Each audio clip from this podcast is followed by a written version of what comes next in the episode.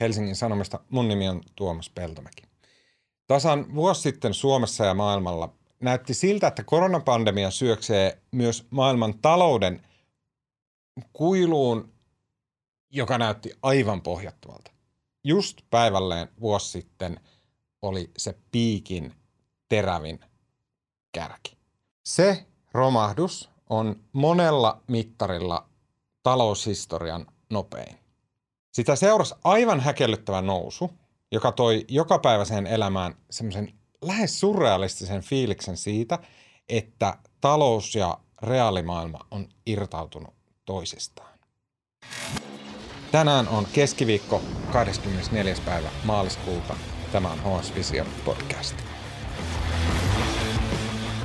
Juha-Pekka Raesti, sä kirjoitit tämän aamun Hesarin jutun siitä, että mm, mitkä on ne syyt, sä puhut kuudesta semmoista perussyystä sille, että mm, miksi nämä kurssinousut jotenkin lähti niin holtittomasti menemään ihan mihin sattuu, mitä taloudessa tapahtui.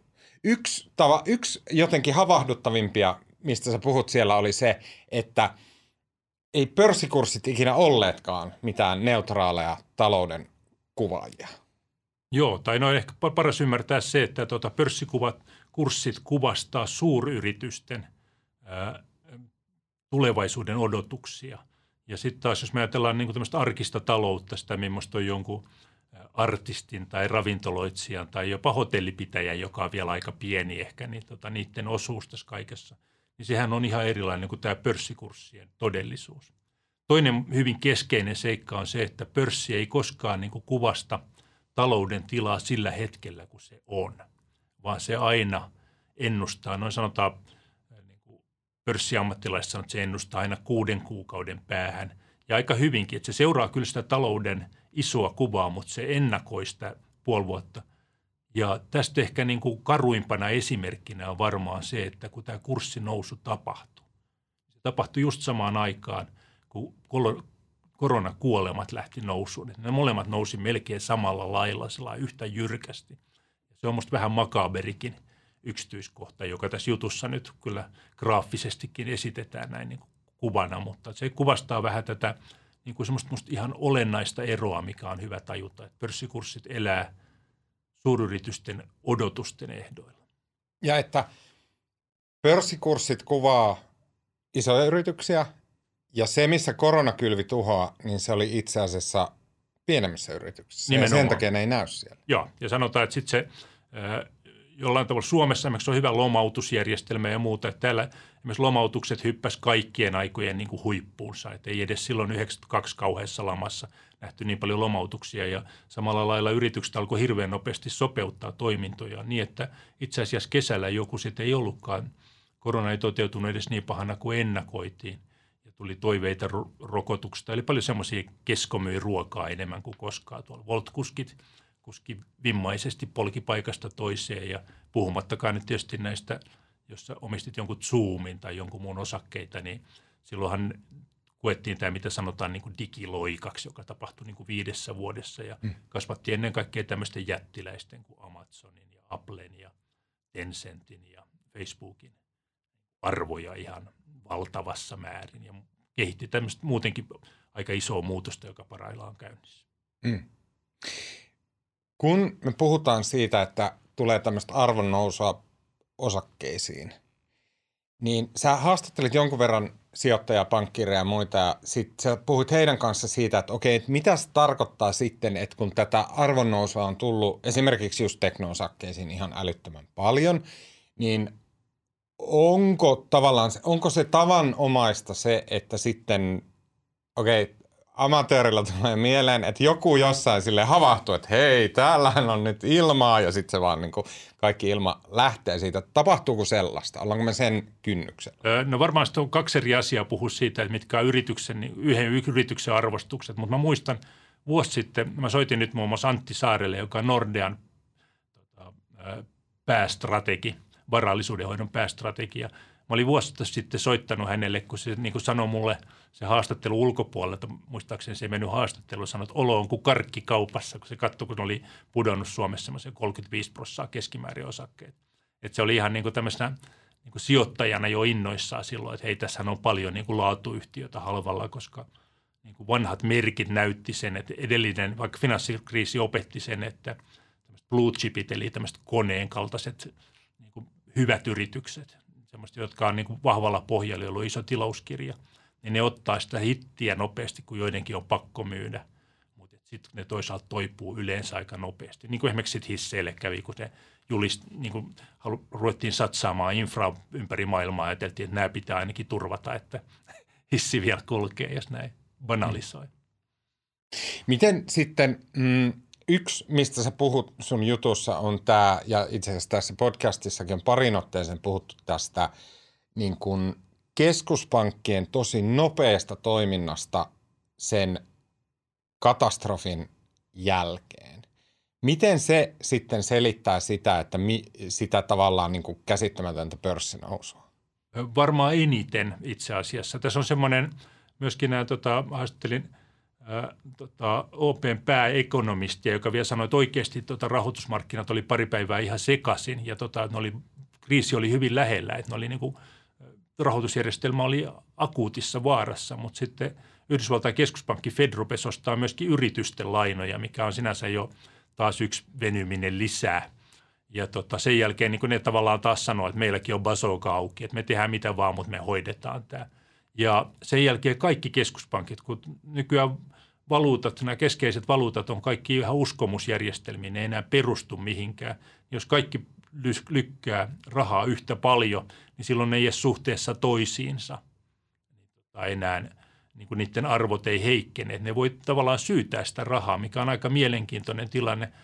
Tässä jutussa niin otetaan esimerkiksi Yhdysvaltain tämmöinen M1-raha, mistä nyt oikeasti kukaan nyt ei sano, että se on suppea rahaa tai lyhyttä rahaa, joka tarkoittaa kolikkoja, seteleitä ja sitä, mitä yön yli talletetaan, niin ei sekään musta sano vielä kenellekään mitään. Mutta siis sen arvo Yhdysvalloissa, tai se määrä, se oli jo 4, 8 biljoonaa dollaria se, mikä siellä kiersi. Ja tota, nyt se on tällä hetkellä 18 biljoonaa. Eli tämä antaa jotenkin sen mittakaava suhteen, että kuinka paljon uutta rahaa. Se tietysti se M1-raha on vähän korostaa tätä, mutta silti se kertoo mm. tavallaan semmoinen, että millaisessa uskomustaloudessa me mun Saanko mielestä eletään.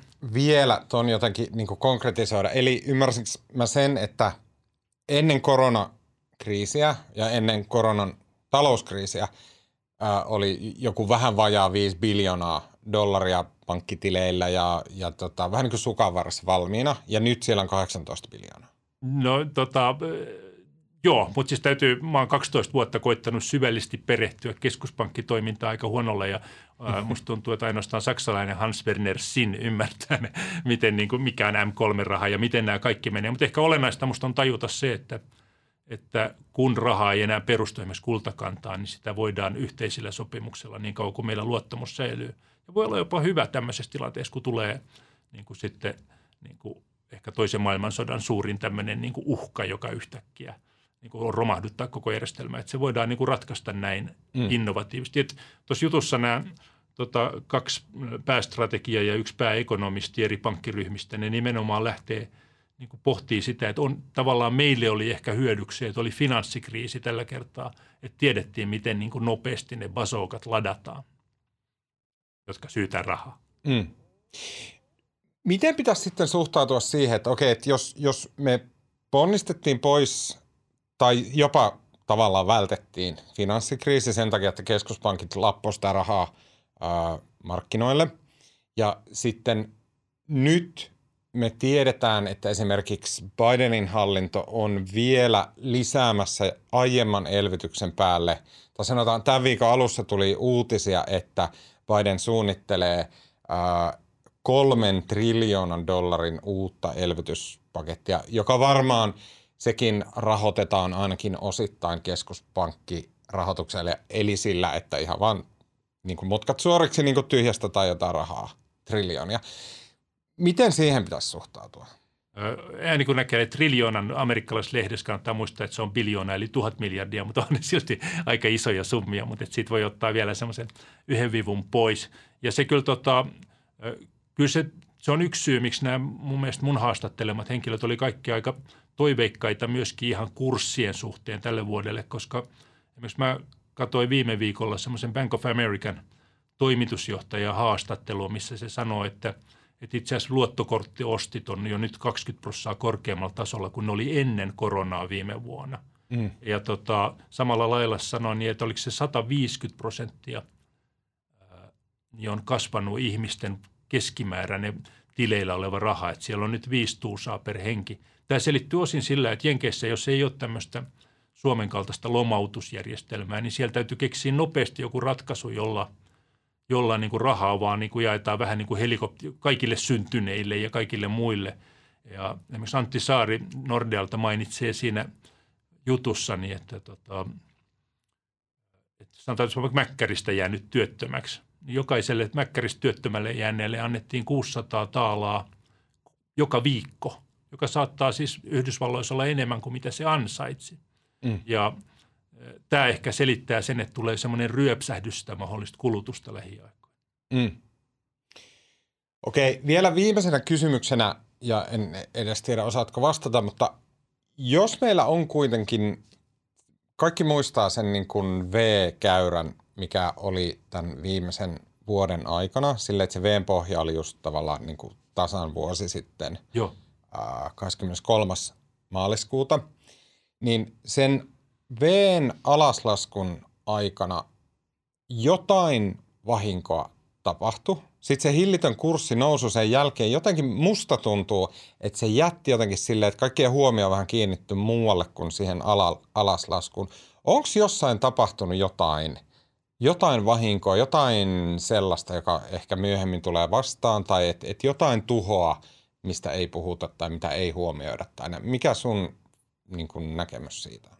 Näissä on aina se niin kuin valtava varallisuuden uusjako, joka tapahtuu. Että jollain tavalla, jos ei ole olemassa mitään parempaa keinoa ää, nykyisen rahoitusjärjestelmän ratkalla kuin se, että pönkitetään yrityksiä, eli yritysten arvoja, niin siitähän tapahtuu semmoinen ikävä seikka, että nyt on siis siitä putoamishetkestä niin euroissa on, mitä 61,2 prosenttia oli viime perjantaina noussut kaikkien osakkeiden maailmanlaajuisesti hinta.